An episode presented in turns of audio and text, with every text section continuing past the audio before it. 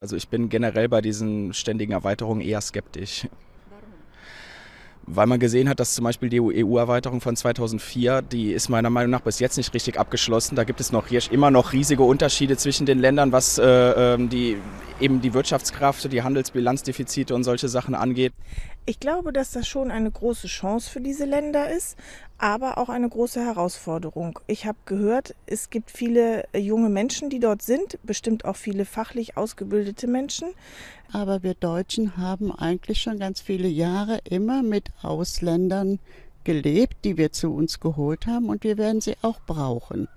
So wie es immer heißt, nur würde ich mir eigentlich jetzt wirklich wünschen, nach dem, was wir jetzt alles so erlebt haben, eine kontrollierte Einwanderung.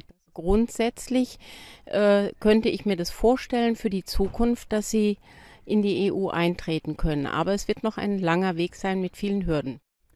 Ob die Länder bereit sind, kann ich nicht beurteilen, weil ich mich wenig damit interessiert habe. Aber das eine äh, kann man sagen, die EU, die soll erstmal sorgen, dass äh, einigermaßen äh, Verständnis hat für alles und einen, einen besseren Zusammenhalt schafft.